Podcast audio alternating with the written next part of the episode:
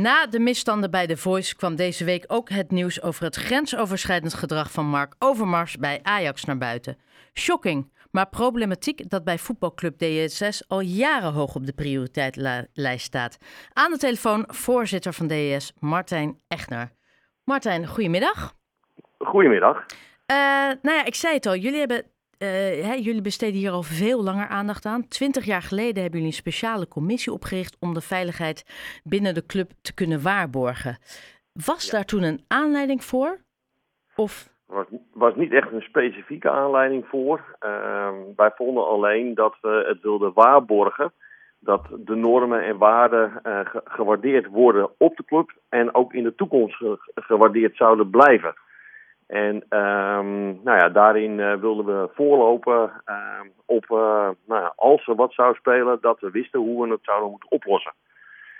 En ja, dus dat was niet echt een aanleiding, maar meer dat je de uitstraling ook naar buiten toe wilde, wilde doen. Zodat men ook op de hoogte is dat je als club ergens voor staat. Ja, en, en dat is ook wat, wat, wat nu heel erg het, het probleem lijkt. En dat is ook wat bijvoorbeeld mensen zeiden over de reactie van uh, John de Mol. Het gaat niet om wat je achteraf doet. Het gaat om wat je vooraf doet. En dat is precies jullie insteek 20 jaar geleden geweest. Ja, en dan, dan uh, kan je uh, loketten benoemen. Maar dan moet zo'n loket natuurlijk ook wel duidelijk zichtbaar zijn. En ook vindbaar zijn. En um, ja, als je bij onze club uh, komt, hangt aan, de buitenkant van het pand hangt heel groot uh, DSS is sport.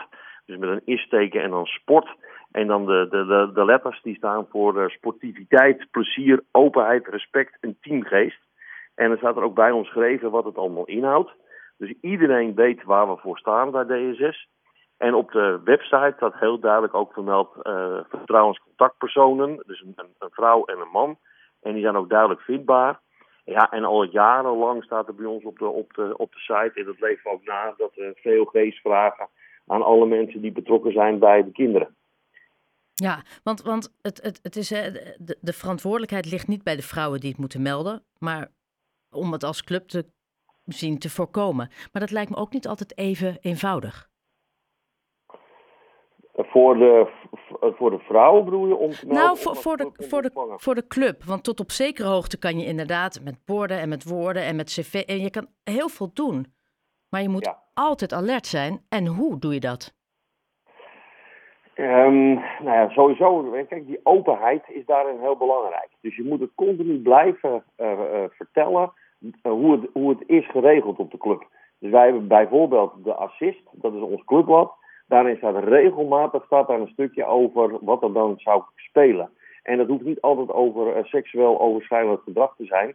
Maar dat kan ook over uh, openheid zijn om uit de kast te komen. Of uh, Paarse Vrijdag. Maar daarin staat wel continu duidelijk vermeld wie, wie de vertrouwenscontactpersoon is.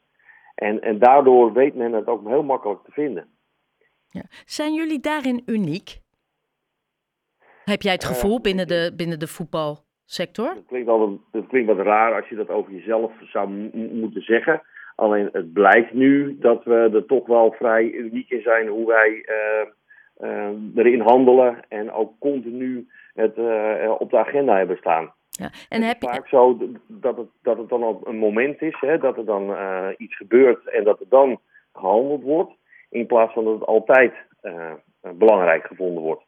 Ja, want hoe kijk jij dan, uh, nou ja, als voorzitter van een voetbalclub, waar ook echt een hele grote damesafdeling is, hoe kijk jij naar, uh, naar dit nieuws van Mark Overmars? Nou, ten eerste ben ik daar wel uh, van geschrokken. Um, alleen ik was er niet over verbaasd. En dan bedoel ik niet des persoon Mark Overmars.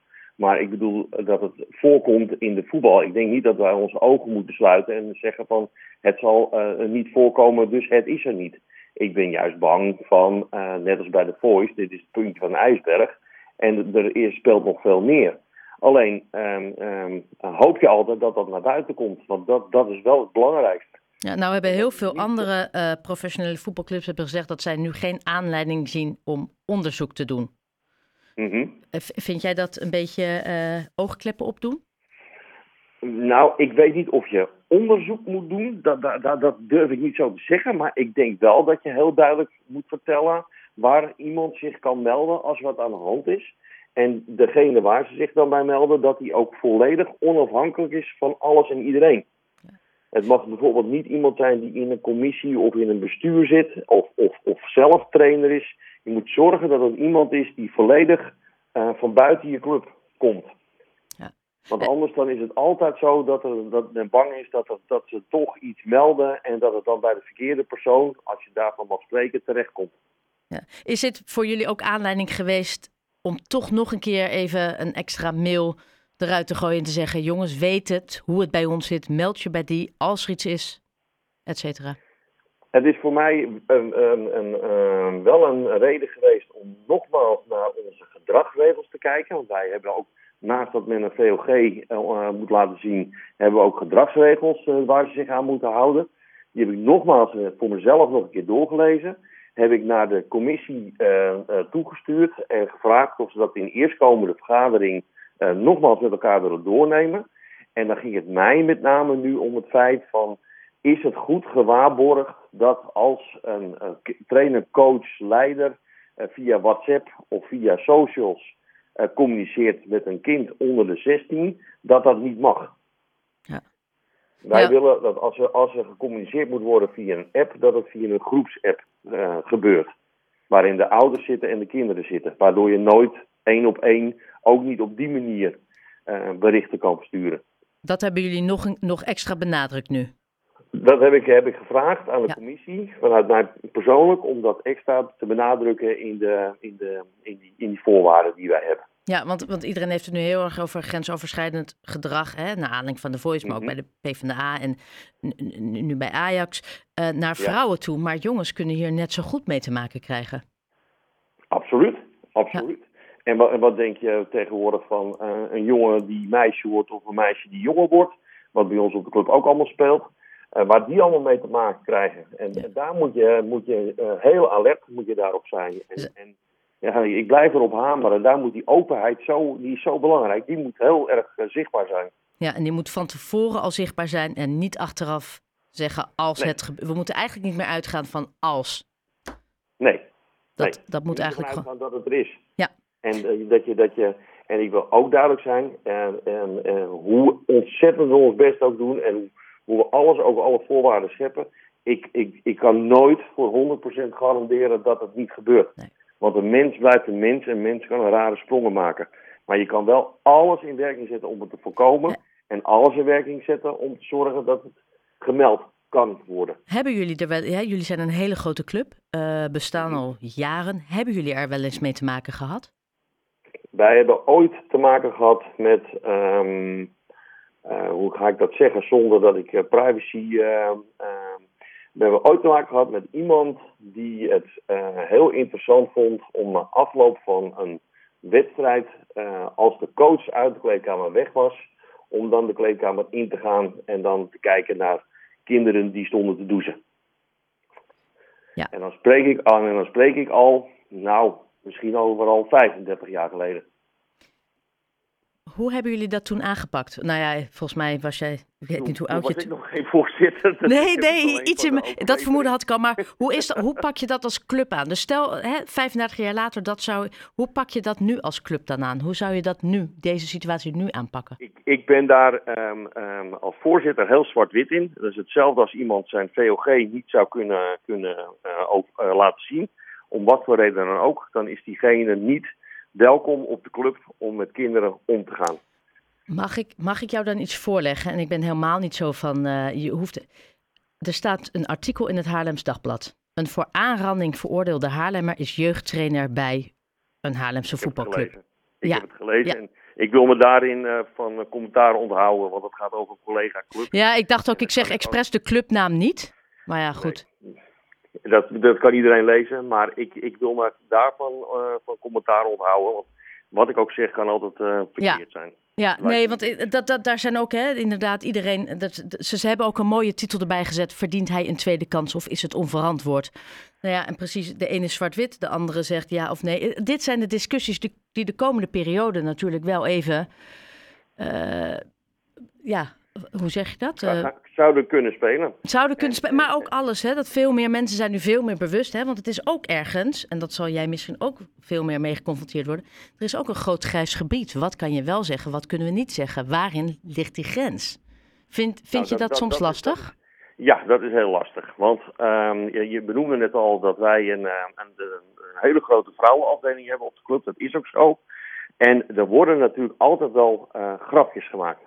En dat is, dat is voetbal eigen. En voetbal eigen is ook dat de grapjes, die zijn eh, ook wel eens eh, man of vrouw onvriendelijk. En dan is het nu is het wel eens zo dat ik, dat ik niet bij mezelf hoor, maar bij anderen bemerk van dat men zich wat ingetogen eh, houdt en bang is om iets verkeerd te zeggen. En dat is niet altijd man-vrouw, maar dat kan ook vrouw-vrouw zijn of man-man zijn. Of vrouw-man, hè? Die doen, wij Ja, kunnen ook hele ook, goede ja. grapjes maken.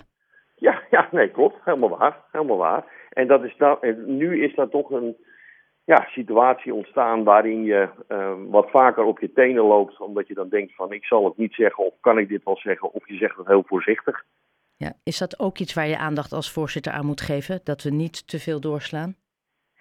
Eh, dat kan alleen maar als je één op één met, met iemand dat je daar eh, over praat. Dat kan niet in, in groepsverband. Want dan kan je altijd weer iemand kwetsen als je dat zou doen. Ja. Het is een lastige situatie, hè? Ja, dat is het ook. Maar ik denk dat het niet alleen voor de voetbalclub is. Ik denk dat het door de hele maatschappij eh, eh, is. En eh, dat, dat, dat trekt zich door tot ook bijvoorbeeld in, in, in preutsheid. Dat je nu discussies krijgt over kinderen die wel mogen douchen en die niet mogen douchen na afloop van wedstrijd of training.